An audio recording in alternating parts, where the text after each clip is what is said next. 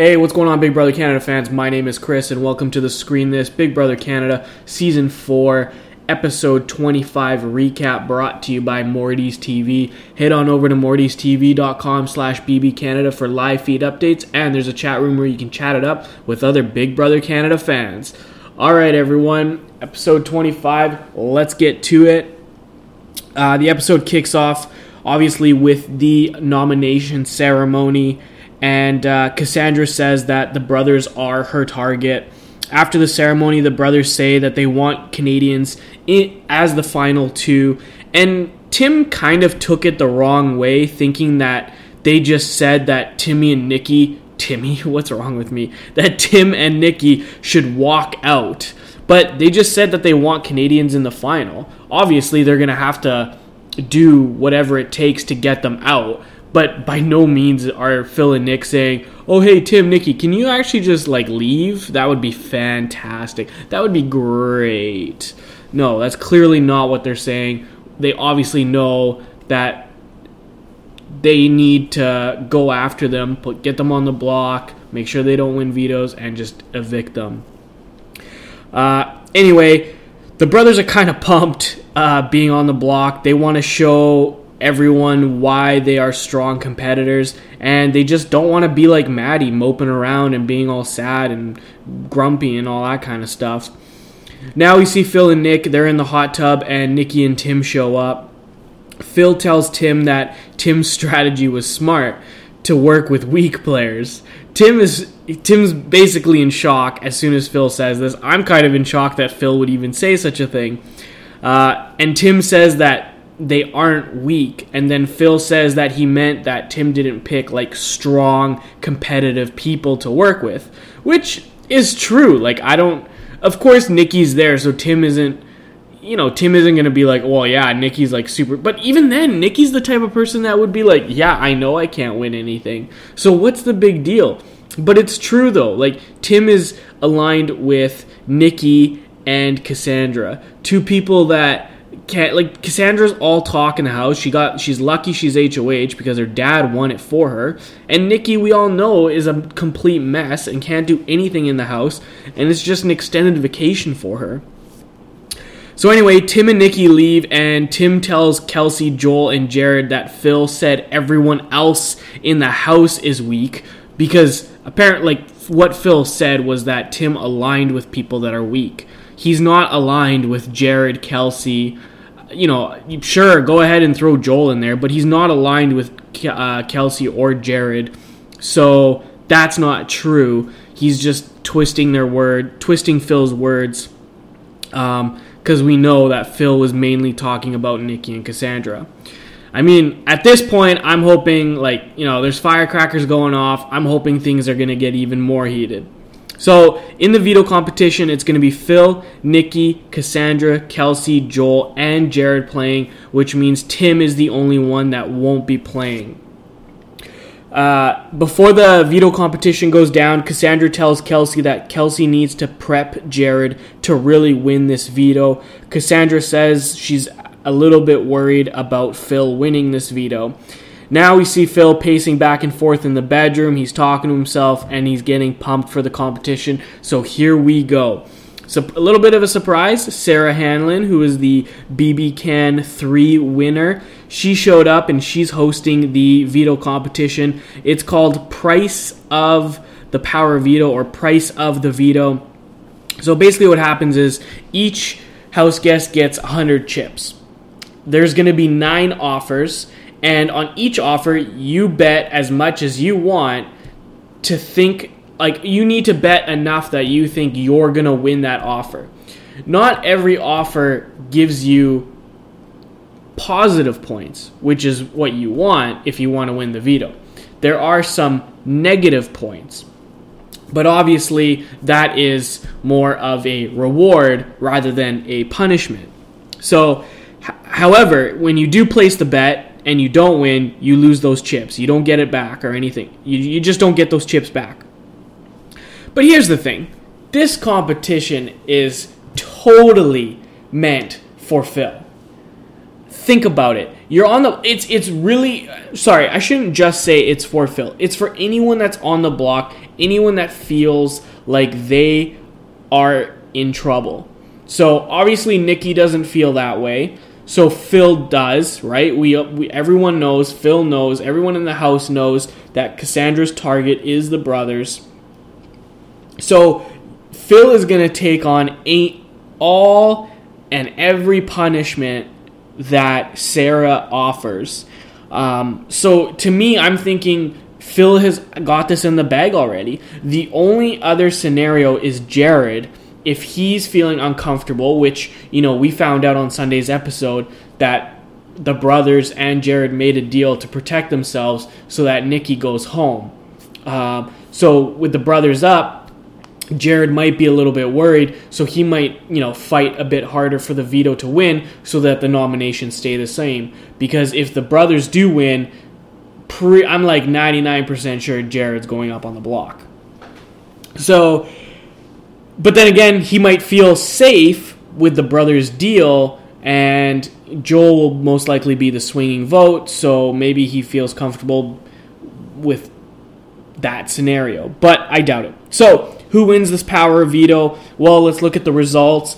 Joel took an early lead where he decided, or the punishments that he was going to take on was he wasn't allowed to take showers for an entire week, and he has to be a have not for the rest of the season.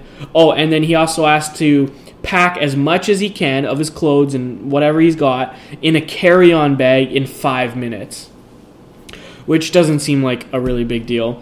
Um, and obviously whatever's in that carry-on bag is the only stuff that he could use for the rest of the season. Now, Phil's punishments were dressing up as a skunk and that they can't compete in the POV next week, which was obviously big points, and that's huge. But hey, they're trying to be safe this week, not next week. They're worried about this week right now. Um, and now the last offer was a big one. It was going to be a game changer in terms of how many points you you were going to get and it was to get a big brother haircut. Now, we all know that it's not going to be a trim or, uh, you know, like you're going to get a mohawk or anything. It's going to be some messed up, wacky haircut. So, obviously, uh, Jared is, is, is considering this because th- if he gets this, he will definitely beat Phil and win the veto but he tells us that he's been growing his hair for two years and it just wasn't worth it just wasn't worth getting his hair cut for the veto. So we that's it. Phil wins the power of veto and like i said if jared did it he would have won the pov um, so now here's the question that you know I, I think about and i ask you guys. Um, if Jared is the replacement and he goes home, it's literally all because he didn't want to get a hair his get his haircut. And what would you do? Obviously, it's easy for us to say that we would just easily cut our hair, even though you know, even if you were growing it for three, four, five years, right?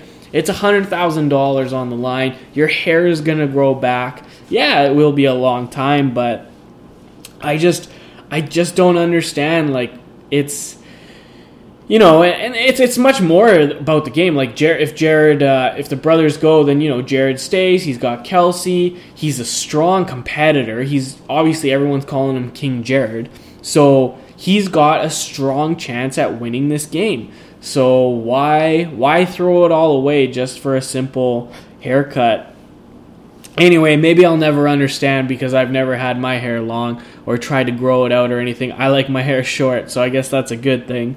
Um, anyway, of course, Phil and Nick. So it's both Phil and Nick that got the punishment. Although Phil was the only one that had to wear the skunk costume.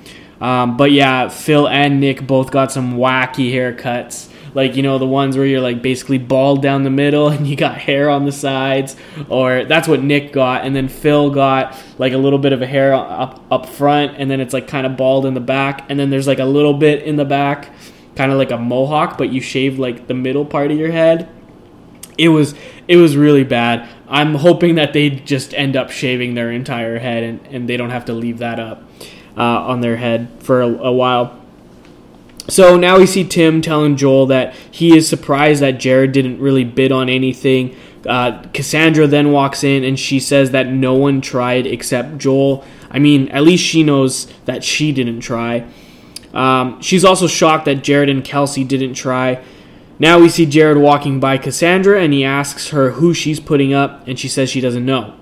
Now Cassandra is pissed at this moment because Jared and Kelsey are they keep asking her like, "Oh, who are you going to put up?" And apparently, it was literally like right after the competition ended. So she's getting a little pissed off, um, and she just doesn't understand why they're asking if they didn't even try. Like it's, it should just be common sense. Anyway, there's a bit of fun that happens to you know kind of relieve all this tension. And uh, a kangaroo. Yeah that's right. A kangaroo walked it was like a little baby one. It was a small one. But it walked into the bb can house or the bb can grand and was kind of hopping around in the backyard and whatnot.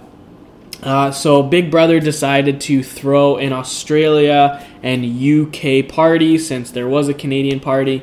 But um, there wasn't really any like challenges or anything like that, like the Canadian party that they had, where they had to quiz uh, Tim and Nikki. It was just, hey, Australia is all about kangaroos, and uh, for the UK, they brought three British bulldog puppies. They were super cute. Um, but hey, that's all we need to know about the UK and Australia. So, anyways, of course, what usually happens with these parties, everyone gets all drunk the booze is flowing. Everyone's having a good time. Uh, I mean, Nikki and Cassandra were having a real good time because they were kissing each other, and uh, they even shared some tongue in there.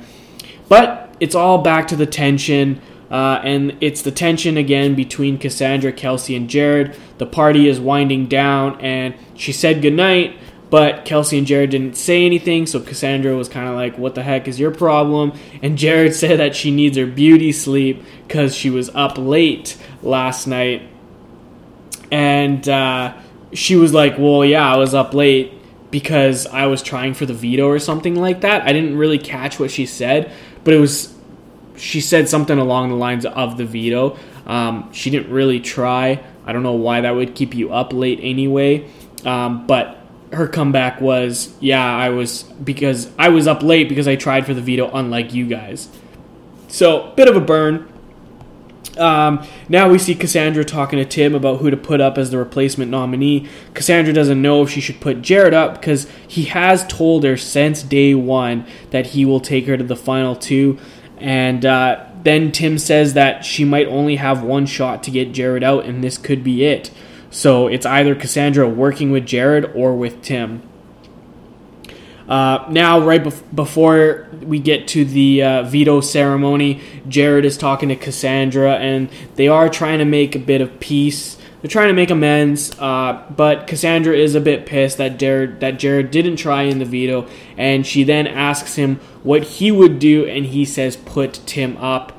So you know, like on one side you got Jared who says, "I will take you to the final two but she doesn't believe it because um, if Kelsey's there, so if if it's a final three, Jared, Kelsey, and uh, Cassandra, she feels she she is 100% sure that Kelsey will take Jared and Jared will take Kelsey. And Jared never really denied it when they were having this chat. So to me, it's pretty clear. Um, and, you know, on the other side of it, she's been working really close with Tim. Um, but you know, I'm sure she wants a Canadian to win it. So I don't know how far she can go with Tim. And I don't know how far Tim is actually going to work with Cassandra. If if let's put put it this way, if the final 3 is Cassandra, Tim and Nikki, I would totally. Tim could be a huge dick and just be like, "Looks like the uh, wild cards are gonna win all the money, and Canadians are gonna go home empty-handed," or uh, or he could just be like, okay, fine, I'll take Cassandra, but Tim would win anyway. But here's the problem, though. I personally think, regardless of how good you played the game, if it was Tim versus Cassandra, I would hope the jury would be like, screw that. Someone from Australia isn't going to win this game. He can have the 20 grand, but Cassandra's winning this game. It would totally suck. It would be quite the Debbie Downer for this entire season um, because I think we all enjoyed the fact of having someone from Australia and UK, someone from the outside. I think we all enjoyed it, but we didn't want them to last this long. Um, it's certainly been making things interesting, but I think we can all agree we didn't want them to last this long. And it's starting to get a little bit worrisome because it would totally suck if, especially both of them, were to take the money and run with it.